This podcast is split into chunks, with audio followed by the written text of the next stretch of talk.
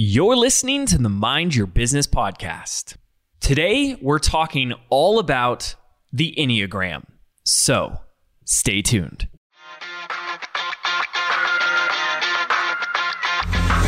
Hi, I'm James Wedmore, and with 13 years online, I've built my business to over $9 million in sales per year.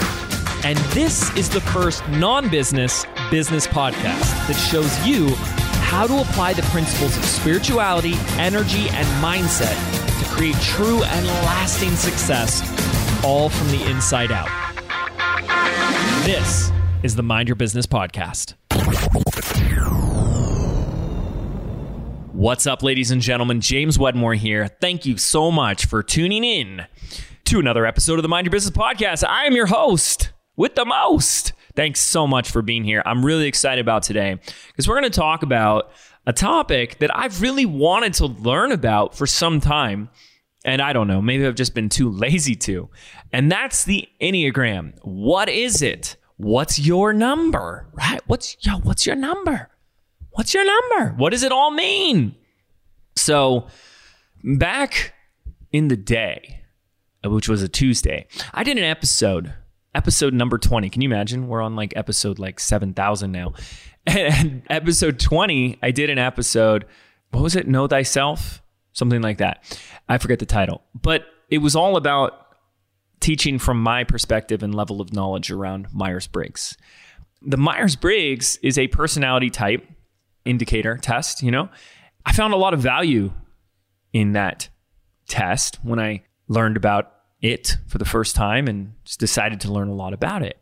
And so over the years, I've really found a lot of value in just understanding more about people, understanding more about myself, understanding that people don't think the way you do, operate the way that you do, see the world the way that you do, behave the way that you do. And yet, so many people want, can't just everyone think like me, be like me, act like me, and do everything like me, and then I'll be happy, right? And so, there's just so many implications and so much value that comes out of just starting to learn a little bit more about you know the way in which people tick why they tick the way they tick and just understanding that we're all different and yes, human beings like to categorize us into, into different categories and different ways of slicing and dicing our brains and our personalities and our characteristics and our drivers and our fears. And, you know, one thing is I kind of play these both sides of it. You know, it's all made up in some sense, right? Like we created it. You know, if you if you sat there and took like a I mean, I just have to wonder. Again, you're playing devil's advocate here our creator, what created us, sat there and said, okay, I'm going to make you an INTJ. I'm going to make you, you're a high D, and then you're you're a seven, right? It, these are not necessarily things that are created that way, but more like people that recognize patterns, right? And then maybe someone else could argue that and say, no, no, no, that's exactly what's happening. Is I don't know, but either way, they've always provided value to me and can be used in so many in so many ways but always at the core is just getting to know a little bit more about yourself understanding you. And i didn't know very much about the enneagram when i brought on today's guest. So it was really like so beneficial for me to just like ask anything i wanted to ask. I'm like what about this? What about that? Right? And it was awesome. It's so awesome. So in today's episode you're going to learn about what the enneagram is how it's going to help you and then you're actually going to have the opportunity to I don't know, whatever it's called, diagnose yourself or type yourself or figure out what your Enneagram number is. And then my guest, she's going to take this deeper with you. And so you're going to get a much deeper understanding. You're you're going to get some tools and tricks for like confirming your number so that you can kind of verify it and some of the pitfalls and traps that people have when they self diagnose, because there's a lot of self deception that goes on too. I actually want you to go into this episode with that. That's my final thought before I introduce today's guest. Self deception is for reals. There's like who you think you are, right? And who you want to be. And then there's like what actually is. And the more you can just try and, oh, get super mindful, super observant, and really not judge or you know, I guess, remove that as much as you can. It's easier said than done. Those filters of self deception. Almost walk into this knowing that we deceive ourselves, at least to some extent. No, no, I'm an honest. I'm so honest. Really, you've never told a lie in your entire life. We've all told a fib or two, right? So buckle up for this one. Today's guest is Sarajane Case. She's a writer, speaker, and podcaster out of Asheville, North Carolina. She's been featured in publications like Apartment Therapy, The Every Girl, and Parade Magazine. She has an Instagram account with over half a million followers. I'll have to bring her on for some Instagram strategies here. And she's got a podcast called Enneagram and Coffee. And she's a rising leader in the self help industry. She's been studying and teaching the Enneagram for years now. And I'm so excited to introduce her and all this amazing content to you on today's episode. So without further ado, let's roll that tape. All right, ladies and gentlemen, I am on a scale one to 10, 10 being super excited. I'm an 11. I'm an 11 today because I think we're going to have a fantastic conversation about a topic that I'm going to learn so much today. You guys are going to learn so much today. And I'm bringing you today's very special guest, an expert in the Enneagram, a whole new world that's going to open up to all of us today that don't know it. I feel like I'm the last person to learn this stuff. Uh, that's always my story of my life. You know, the last the last one to figure it out. Sarajane Case. How you doing? Hey, I'm so pumped to be here. Yeah, welcome to, to the show. It's been a long time coming, hasn't it? Mm-hmm. Is it me that I did I keep rescheduling on you?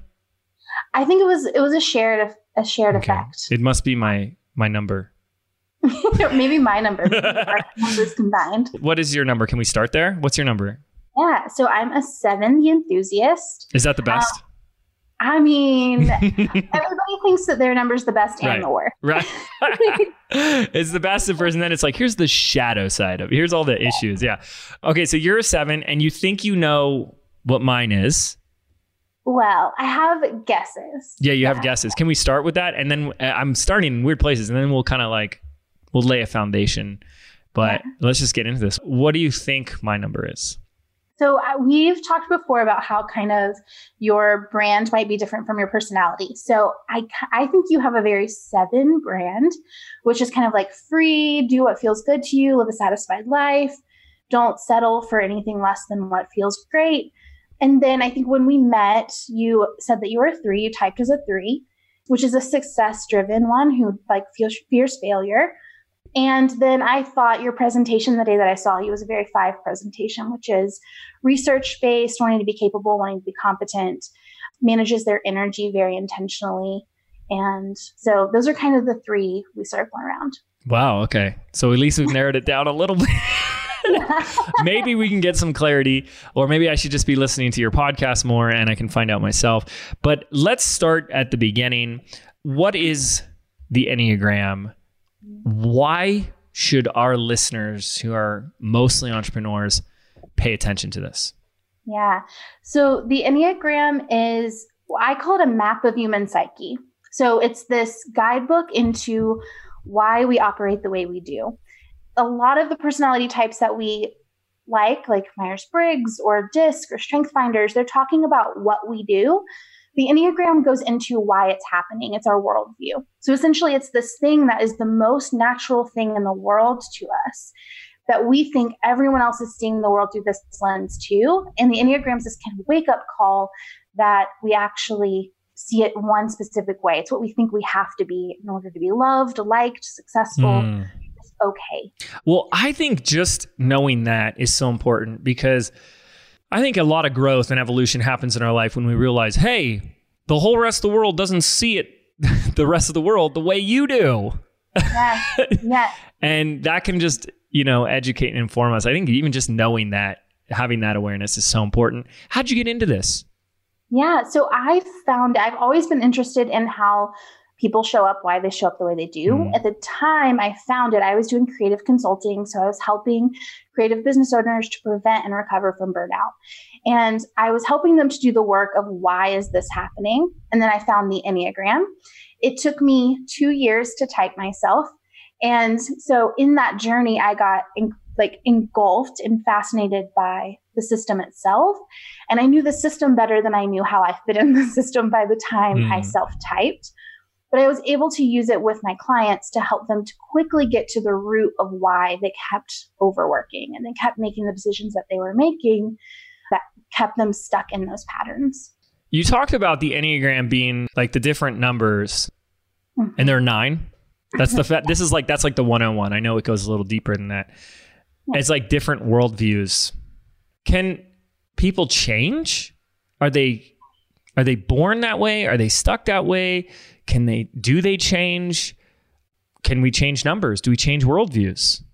What, what so there are uh, multiple beliefs around it. Mm-hmm. Most people believe that you're the same number your whole life. Mm. There's one theory that I'm kind of a fan of that says that you are one number. It's called the soul child theory. It's that you're one number when you were young, when you were very little. And somewhere along the way, you got the message that that wasn't okay. Mm. And so you hmm. moved to a different number. This is all in the system, in the line. There's lines that move you from your number to another number and from another number to yours. And one of those lines moves down to rest. So when you feel safe, open, relaxed, you can show up as a different number. That's the number that you were when you were a kid. And that's what you learned that you couldn't be. So you actually, we develop our type as a protective mechanism. Yeah, it's like the mask that we. Yeah. Wow. So it's like our yeah, it's like our mask number versus our authentic number. Well, that's yeah. really fascinating right there. So tell me a little bit more about you kind of keep going back to like this why like you learn why what are the other benefits or implications of learning this for ourselves i think that's the step one right is like learn what our number is do we learn it for the people we love do we learn it for our team for the people we work with every day do we learn it for our customers? Do you do that? Do you go oh my avatars are like twos.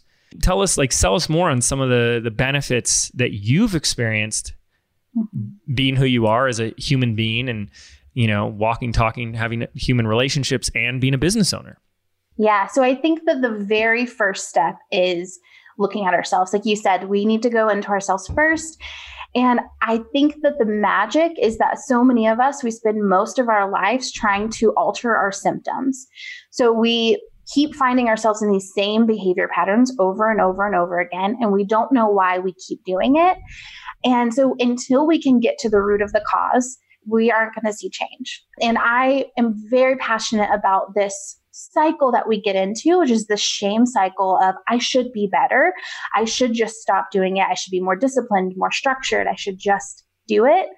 And instead, I much more want you to look at look at yourself and look at this process with curiosity. And I mm-hmm. think the Enneagram invites us into curiosity. How can I ask myself why this isn't working for me? Why does this keep showing up? What am I trying to achieve by this? I think a lot of times in relationships in the Enneagram, we're able to see that with our number, we limit something within ourselves. So as a type seven, I want to feel good. I want to be happy. And so I tend to shove down and ignore my pain. And I will run as fast as I can. I will stay as busy as I can to avoid my negative emotions. So when I suppress that in myself, then I have so little room for the people in my life who I love to have negative experiences. So I can become very fixy, very like, look at the bright side though. And mm, sometimes people right. just need to feel. And so if I don't have space for the people in my life to show up as they are because I'm so fixated on positivity, then I'm not able to be 100% myself with them and they can't be themselves with me. Yeah. I think even just going through this to create more awareness and mindfulness in your life is is such a huge piece of that. So that's really awesome. Well, would the next question that I ask you be how do we begin to figure out what number we are? Or do you feel like there's something else that we need to know before people begin to figure out what their type is? I think, yeah, I think we can go into type. Honestly, there's so many free tests, mm-hmm. but these free tests are pretty inaccurate. So you're going to get 50 to 80% accuracy on them yeah. because the Enneagram's motivation based. right. So it's not necessarily because I've, I've had this t- conversation with so many people. It's not necessarily that the, the tests are inaccurate. It's that we're inaccurate. yeah, exactly. Self deception is we don't huge. know what we want. Is that why it took you two years? Is because like there can be a lot of self deception. Like there's an example in the Myers Briggs test where like your desk is often messy. Mhm. And a messy person doesn't really see their desk and they're like, well, no, I know where everything is. and so they go, no, it's not messy. And then, but someone else who's like a neat freak would be like, uh, your desk is totally messy. right? Yeah. A lot of lot of self distortion and deception. Yeah. So that's I'm glad you said that. So then what do we do? So we read the description. So you get a Mhm. really good book, or you read them. There's a website called EnneagramInstitute.com that has great descriptions out there. You just read the type and the one that resonates with you the most. And I say the one that makes you the most uncomfortable, like someone's reading your journal entry to you. Oh. That's that's you. Okay. Most of us, when we find our type, we feel so seen that it's a little bit invasive because we're known so well that it's uncomfortable. Yeah. I'm telling you, I'm like, I love, I went to this page. We can link it up in the show notes for you guys. So thank you. EnneagramInstitute.com forward slash type hyphen descriptions. And there's like this one liner. And you gave me three, five, and seven to at least narrow. hmm I am so resonating the most with the five already. Yeah. I wonder if three was much more of the like mask type that I created, which is a success oriented, driven, image conscious. I think that's kind of what like launched me into the business world. hmm And I've like shed so much of that. And so five for me, the investigator, intense, cerebral type, perceptive, innovative, secretive, and isolated. I've been in isolation by myself for eight weeks. People are like, Are you lonely? And I'm like, Lonely? What's that? so is that enough for me to start like, is that confirmation enough? Or are you like, eh, James, you're you're delusional. We need to look at all the other ones first. Like, do we hit the nail on the head? What what do you say? So, if I remember correctly, the website gives you the title and then it gives you basic fear, basic motivation. I think you have to click on a link to go. Should I click on one of them? Yeah, click on the link. Click on the five. Okay, so I'm on the five, and then it's got this like pentagrammy looking thing, and all this text. Whoa! Uh-huh. And we're not obviously. I'm not going to just read this to you guys on here, but it's just kind of so you guys can walk through a process yourself. So yeah, should I be? Oh yeah, basic fear: being useless, helpless, and incapable. Yeah, that would be effective. That are accurate. I mean, yeah, effective, helpful. the, what's fascinating about these fears for us is that they're so subconscious for most of us that Mm. we build out our personalities almost in resistance to that feeling. So most type fives become actually extremely informed, extremely intellectual, extremely capable because they're so resistant to the idea that they could be incapable. So Yeah. what we resist in ourselves, we resist in others. So type fives tend to have an aversion to people who aren't informed or find that a little bit off putting. Mm, yeah. And then we use like to compensate, like, yeah, that the learning and the knowing and the being capable in order to not have that fear being realized. Yes, yeah. So for you, five moves to eight into seven. So maybe And what does that mean? What does that mean? Uh, Can you just explain all that? Because as soon as I've heard people, t- it's like, okay, I'm. I'm a little incapable, a little slow, feeling a little useless when it comes to Enneagrams. And when people are like, yeah, it's like nine numbers, I got that. And then as soon as we go to this like next level, it's like all these numbers that move to other numbers. What, what does that even mean? And how does that become something? So this is my very favorite part of the Enneagram because Awesome. this is what's actionable, what we can work with. Mm. So as a type five, let's I will use you as an example. Let's assume you're a five. Okay. As a type five, when you feel safe, relaxed, at ease, you're going to move up to type eight, which is the challenger. You're going to be quick to take action. You're going to be a lot more driven, forward thinking, nose to the grindstone. You're going to put a lot more action behind all of your ideas. Fives tend to be very introspective, extremely original, but they don't take action as quickly. So, eight's really, when you step into that eight space, you take much more action. Mm. Then fives move in stress, move to type seven. So if you're finding yourself resisting your negative emotions, if you're finding yourself wanting to stay very busy a little bit unnecessarily, or maybe you're feeling a little bit overwhelmed, that's a signifier that you are stressed out. You need a little bit of self care, and you can really tend to that. So it's just good information. And how? What determines that five in stress goes to seven, like, and five in a relaxed state goes to eight? So you know, the Enneagram is essentially a series of really astute observations over time, and so it's putting all of these pieces together. But the Enneagram is in enough is all in triads. So everything's in threes. Mm. So there's a head type, body type, heart type. Those are all three numbers in all of those types. There's a triangle in the center, 369. All of those three deal with identity. And then every number has those three connecting points. So there's three numbers in those moves. Whoa. Okay. Yeah. The thing is, there's just so many threes, which I love. There's so what? There's what? There's so many there's threes. So many different threes. Like patterns of threes. Okay. Mm-hmm. Okay. And then there's like now we're and then there's like these wings. Yeah. What are those? Because it says on mine, it says Enneagram 5 with a four wing. Mm-hmm. So every type has two wings. And the way that I learned it and the way that I teach it is that you can access both of those wings. So as a five, you can access type six and type four, but you're typically going to lean into one or the other. So a five who leans into type four is going to be a little bit more emotional than the other fives might be. Um, they're going to combine their head and their heart. They're going to have a lot of like high emotional and intellectual intelligence. A five with a six wing is going to be a little bit more skeptical, but a lot more community minded. They're going to be double head type. So they're going to be highly in their heads.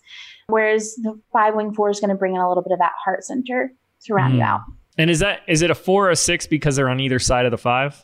Yeah, around okay. in the circle. Mm-hmm. Got it. Okay, cool. So, all right, I'm, I'm getting this do we want to go through a description like of of each one of those? Like, do we want to help people kind of get their feet wet in what they what type they might be? How do they yeah. how do they begin to figure out? I don't want it to be all about. Oh, uh, and this episode was great. I learned about James. you know.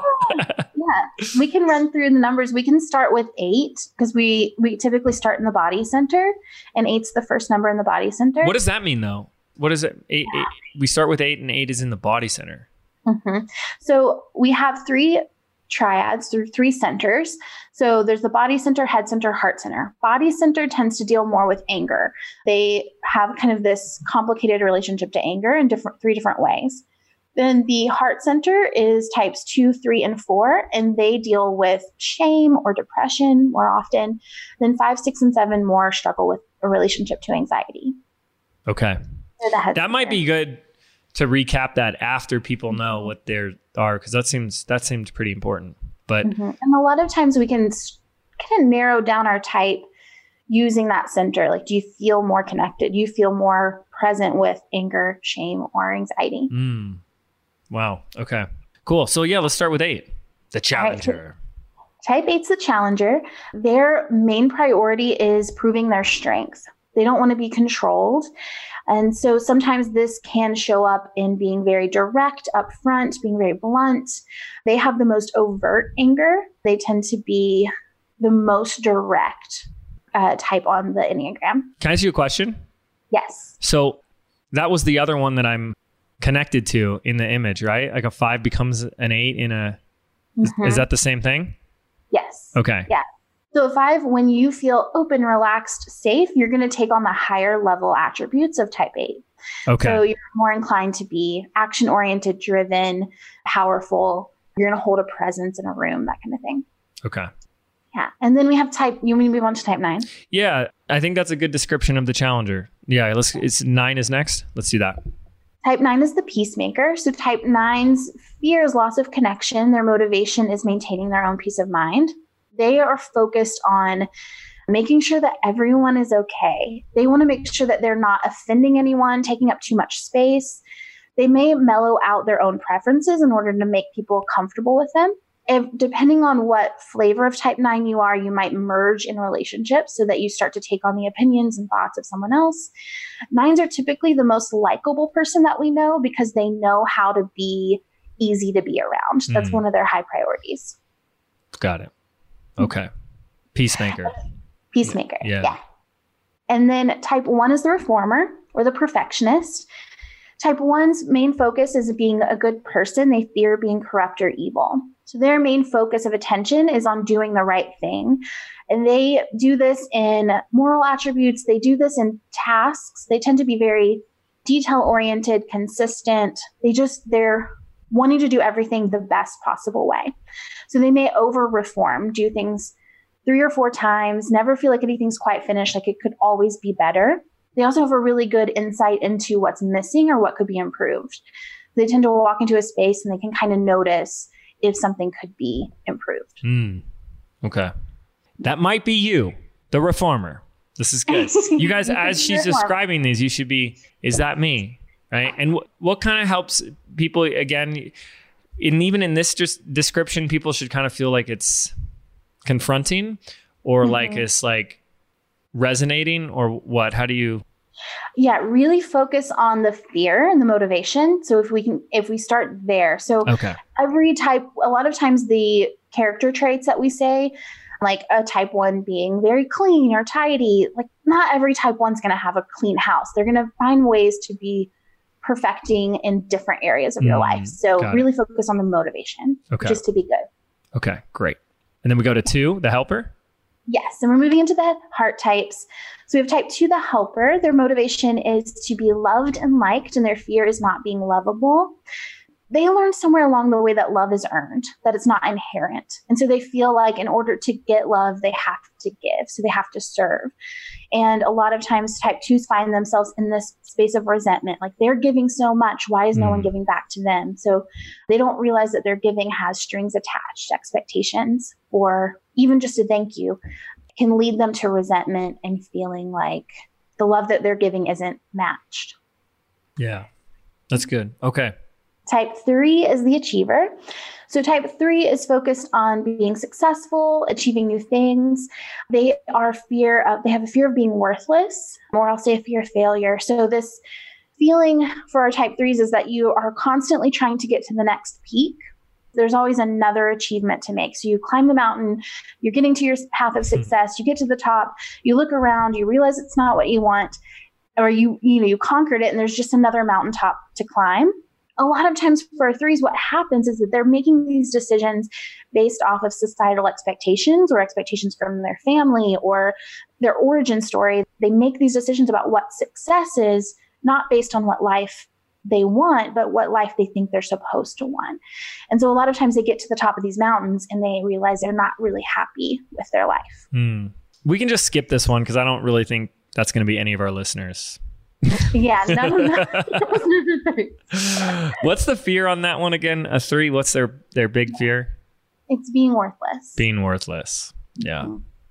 A lot of threes really focus on wanting to add value to the world and feeling like they need to be set apart or the best, and they put a lot of pressure on themselves to do everything, mm. to be everything, like a human ideal. Yeah, mm-hmm. that's good. You ready for type four? Yeah, yeah. Let's go to type four. That's good, guys. Is just like as she's sharing these, just kind of let them all wash over, and even if you can start to narrow it down to two or three, I think that'll help. Yeah, let's do four. So type four is the individualist or the romantic. They're focused on finding or creating an identity. They fear having no significance. So, a lot of times, what type fours are looking for is some sense of personal significance. They're looking for a descriptor. I'm an artist, I'm a writer, something that's there, something tangible. What can happen for our fours is that inside they feel special. They feel like I have greatness inside of me, but outside they feel like there's something they're missing. Like if they could just get that job, if they could just get a degree or if they could just get that one thing, then they would be complete. Their greatness would match their thought of who they are. Mm. And the work for our type fours is accepting their normalcy, accepting that average isn't evil. Like it's okay to be a normal person and do things in a normal way. I heard someone, a four say to me one time that they would rather be a tragic failure than a moderate success. Mm. And so there's this dance between I want to be special, I want to be great, or I'd rather die like a starving artist. But this middle ground, this like suburban lifestyle is so unappealing that they sometimes end up not doing anything. Yeah. Wow. Just sad. Yeah. Yeah, keep going. Number number five. Okay. All right, type five is the investigator. They fear being incapable or incompetent. They are motivated by a desire for knowledge. And there's kind of two major things to keep in mind for our type fives. Number one is this seeking to grasp everything from all angles. So they want to understand the world from all all angles. They want to know the history of what they're learning. They want to know the future of what they're learning. They want to know how everyone's perceived it. They really value competency and they can really sniff out when someone's ill informed. Now, the other side of R5s is this managing of energy. Fives will fear that someone's get people are going to take their energy from them. So they'll create really strong boundaries around their emotions. They might have really intense emotions, but they may not share them with you. Then the other thing that our fives can do is they really manage their energy levels. So they don't want to give more than they have to give. They're going to want to store up what they have and give it out intentionally. Mm. This is hard. Yeah. yeah.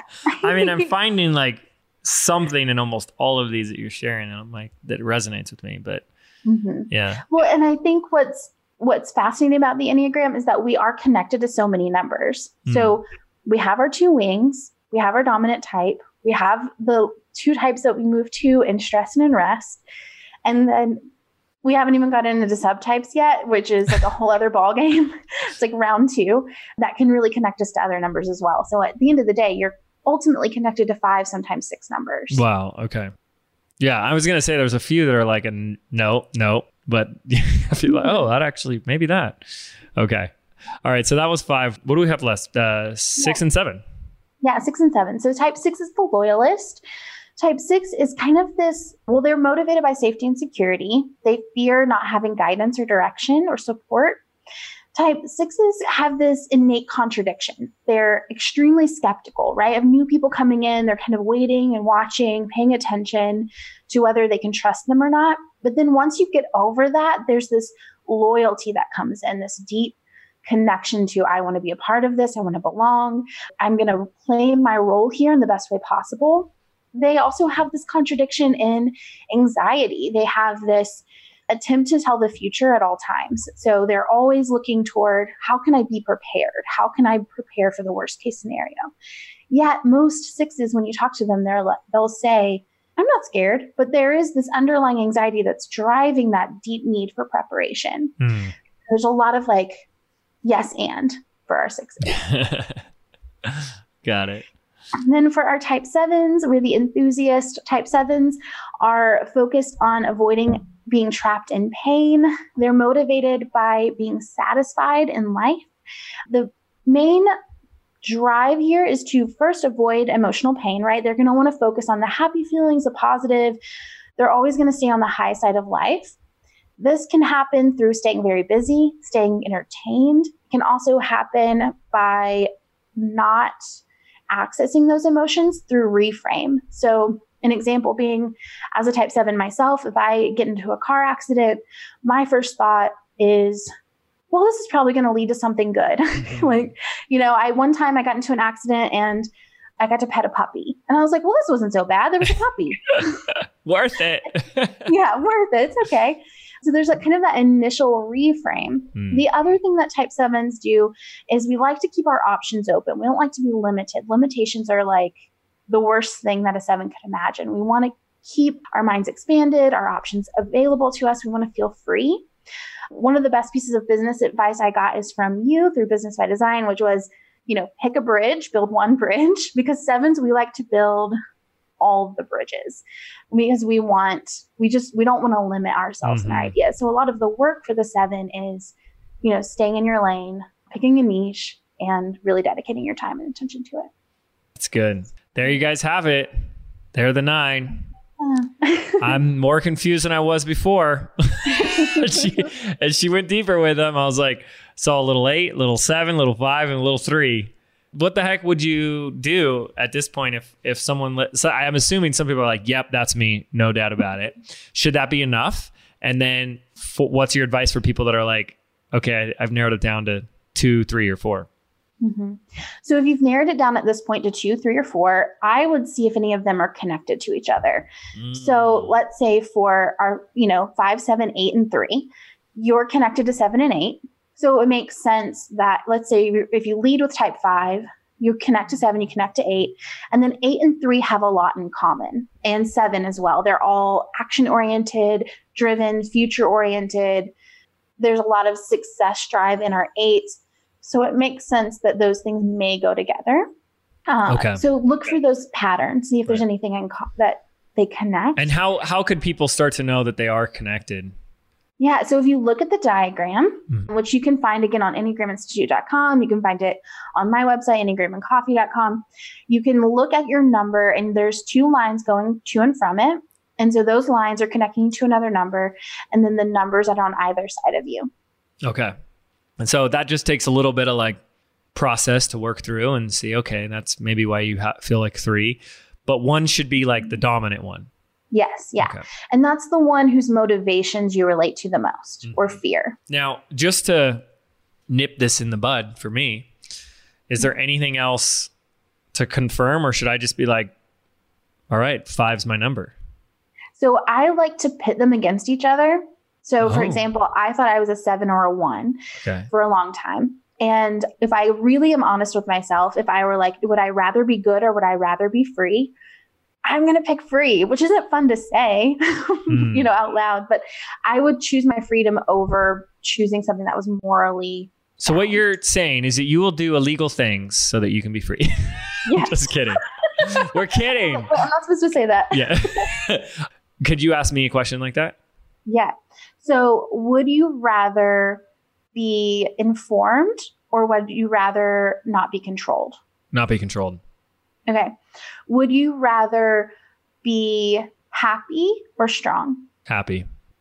Would you rather be happy or capable? Both. I just cussed on the podcast. I'm capable of being happy. I'm happy when I'm capable. Wow, why is that one so hard to answer? I got to choose one. I can I ask you a can I yeah, sidetrack for a second? Please. What about when you were in your early 20s? Like, because this is early. Yeah, that's. I think that's where I struggle. Is like early 20s. I would have said capable in a heartbeat. Mm-hmm. In a heartbeat. Mm-hmm. Today, it's the opposite. Yeah. So what does that mean? That means you're probably a five. Probably a five. So I was pretty accurate with my own assessment. Yeah, which yes. is that's the best case scenario because okay. you're the only one who knows. Right. At the end of the day. Right. Right. Yeah. And okay. early 20s is ideal because we hadn't, you know, we hadn't done all of this work. You know, because the Enneagram is about who we are innately, kind of what we think we have to be. So once yeah. we start doing the self growth journey, once we start healing, a lot of that's going to shift and change in appearance because we've grown. Mm-hmm. Yeah. Okay.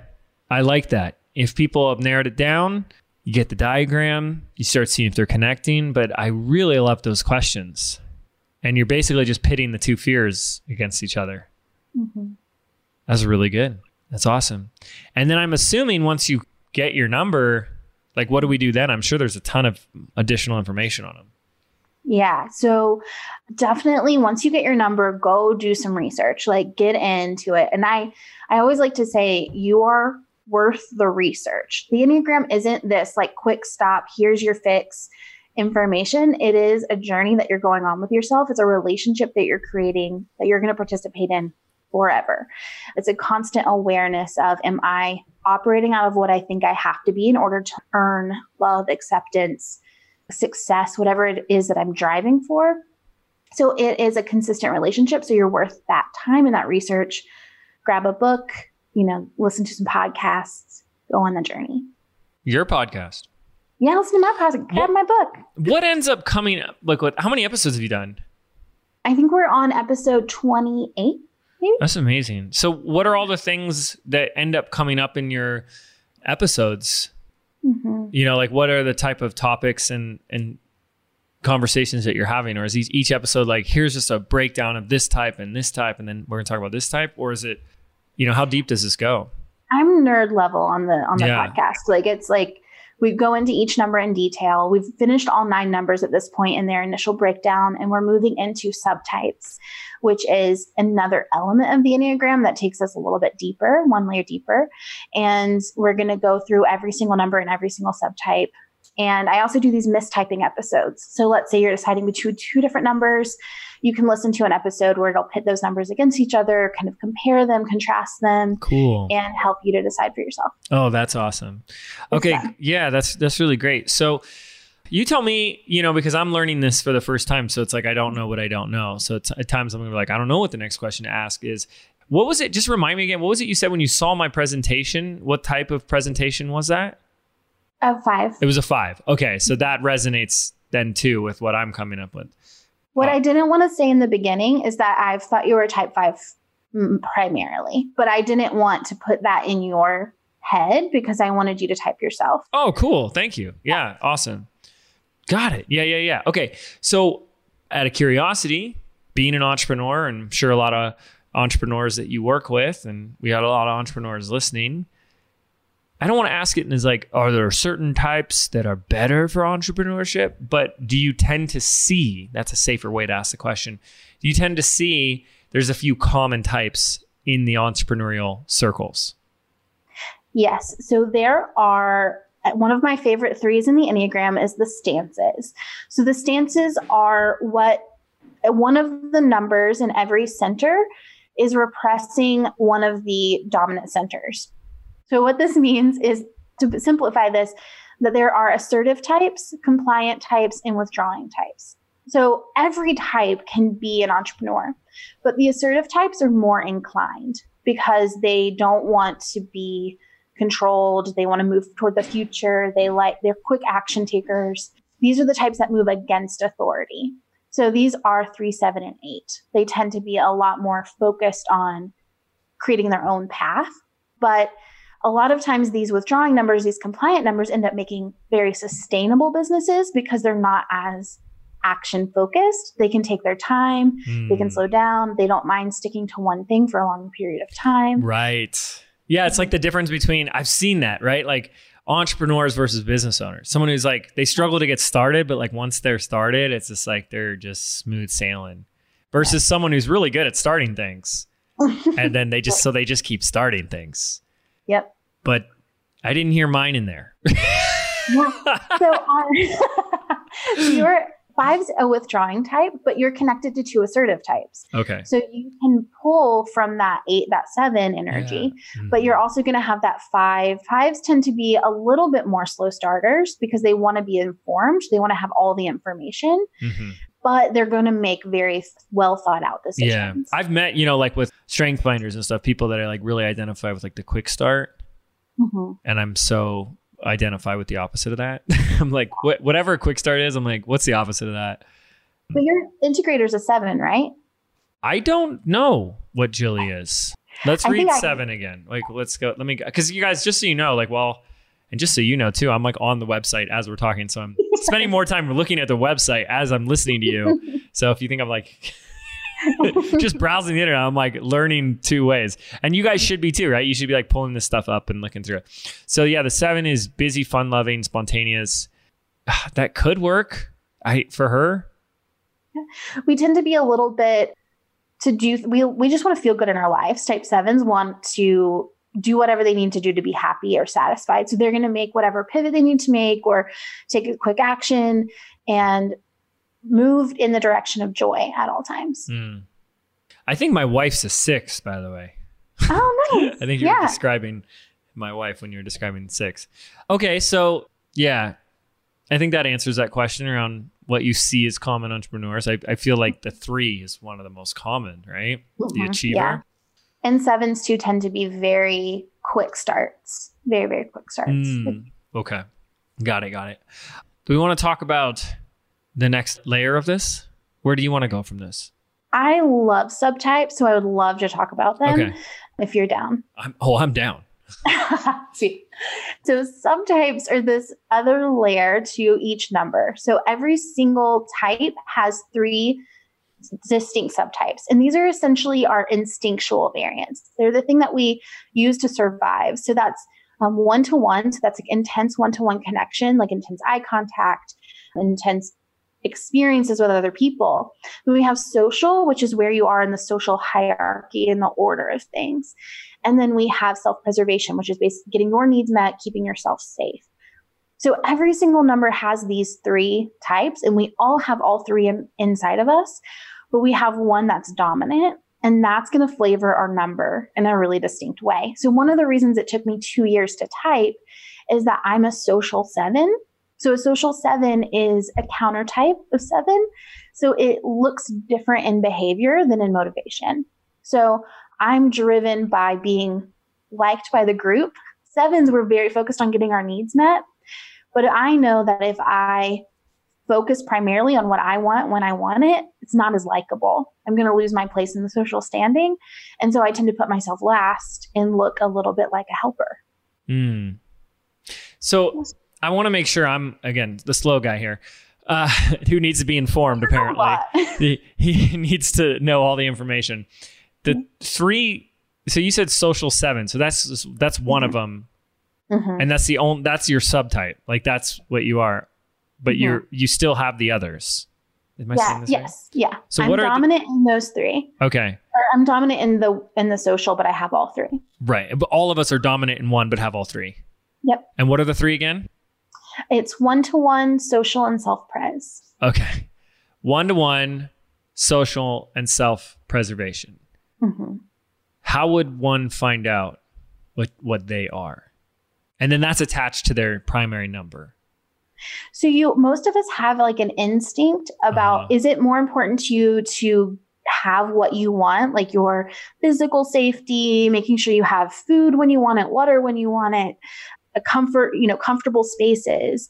Is that really important to you? Or is one to one connection, like intense connections with other people, conversations, eye contact, that kind of thing? Or is it where you stand in the social order? You want to make sure that you don't lose your place in society. For me, it would be the the self preservation. I think. Mm-hmm. Yeah. Okay. You could be a self pres five, which is um, they call it the castle, kind of the most. There's a, a deep separation between your what you choose, what you share with other people. It's like a more intentional thing, yeah. a little bit more private. Yeah. Okay but I like intense one-on-one conversations. But if you, I think if you pitted the two against each other, self-preservation would win. Mm-hmm. So there's that. So, like you have them all, but one's dominant. Yep, and there's stacking. So you might be self-pres, oh. then sexual, and then social is your oh, your last. Okay. Got it. Okay, cool. So now does that become your type or are you like a 5 and 5 self-preservation? Like um, this is now yes. your type. So the subtype it really adds such a distinct flavor to your number that for a lot of us it really matters. So especially if you are a counter type, like I I would be a counter type, it impacts my number dramatically. For you, the self pres 5 is kind of the purest 5. So it doesn't change your number very much. Mm. It would be like a pretty distinct like it would just be a reinforcing of your type. And then the the one to one five is the counter type of five, so they can be the most emotional of the fives. They tend to seek like really intense romantic connections with, so they might have like a partner that they have for a really long time, and they put a lot into that relationship, and that's a lot more different than a lot of other fives might be. Got it, got it. So then all of a sudden we go from like nine to like twenty seven. Yes. Types. Yeah, a lot of people teach that there are actually 27 types. Because of these subtypes. Because of the subtypes can be wow. so Okay. So just kind of recapping here, step number 1, you guys should be going through and identifying which one of the nine numbers you are. Mm-hmm. And then we want to pick the order too. Stack them and figure out your subtype. Mm-hmm. And then do you have information as well once you know your subtype like okay, what is a 6 self-pres, you know, and and then there's a whole profile on that. Yeah, so there's a really good book. I touch on this lightly in my book.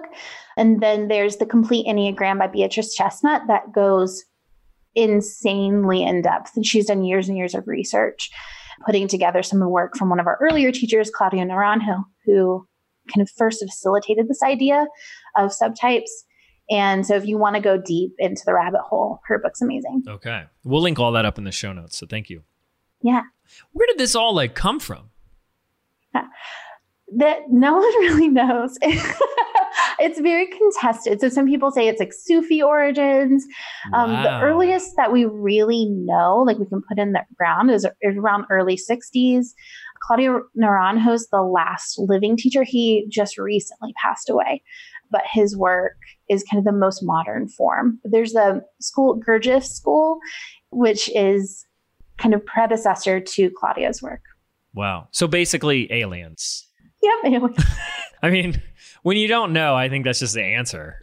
I, I, I prefer that answer. just I mean, aliens. Well, I'm just going to say that from now on. Aliens. We're, we're gonna find this on the History Channel. Ancient aliens. Could it be that the Enneagram was created by aliens? Ancient alien experts do agree. Awesome. okay. I mean, it is yeah. so accurate and so oddly invasive that I wouldn't be surprised. well, yeah. I mean, I keep hearing about it. Mhm. you know and i you got to start saying if you keep hearing about it and people get so much value out of it and people are creating books and workshops and seminars around it that you wouldn't do it if there wasn't some sort of accuracy to it so Mhm.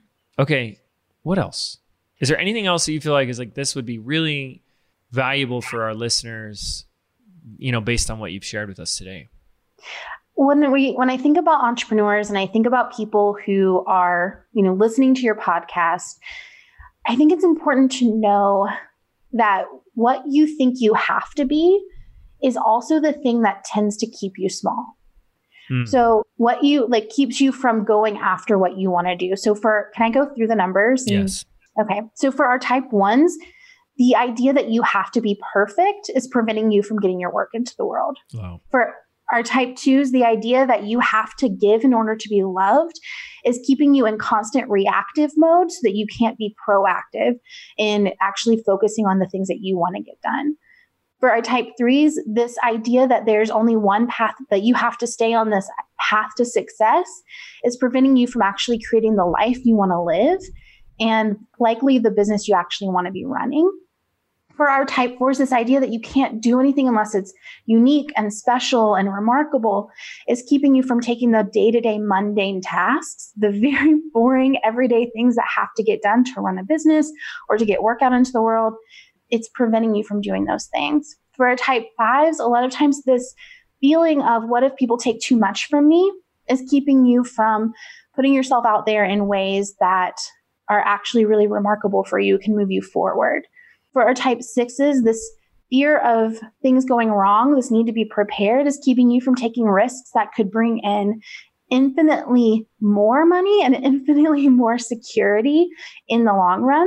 And for our type sevens, this feeling that you want to keep your options open and you don't want to limit yourself in any way is actually keeping you starting lots of different things and not actually letting any of them see the ripening or see the success of what you're trying to create.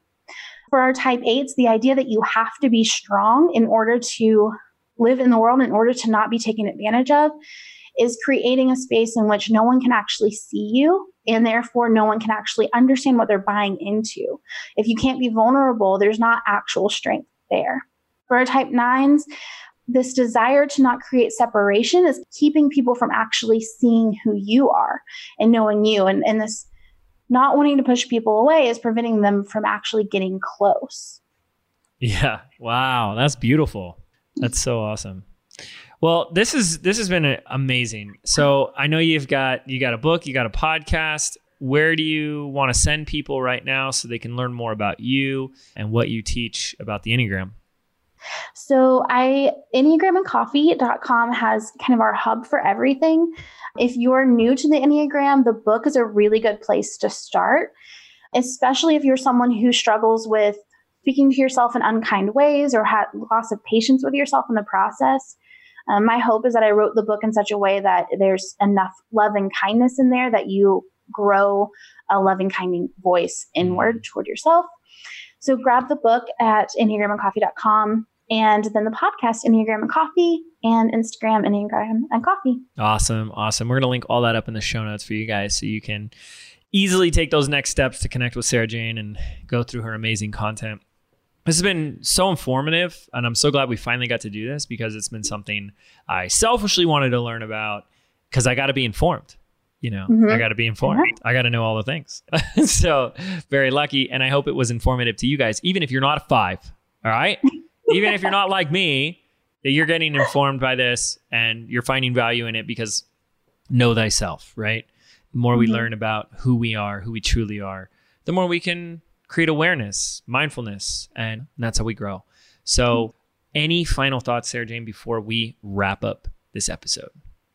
Yeah. I want to reiterate that you are worth the journey. You are worth the time it takes to do this research, to understand yourself, and to create a more loving, understanding, and comprehensive relationship to who you are and how you orient in the world. That's beautiful. Sarajane Case, Enneagram, and coffee. Yeah. Amazing. Thank you so much for coming on and for sharing so much with our listeners. And thank you guys for tuning in, hanging out with us all the way to the end. Maybe you had some coffee on this episode while we were learning about your Enneagram. And appreciate you guys so much. And we'll see you here next time on the Mind Your Business Podcast. Take care.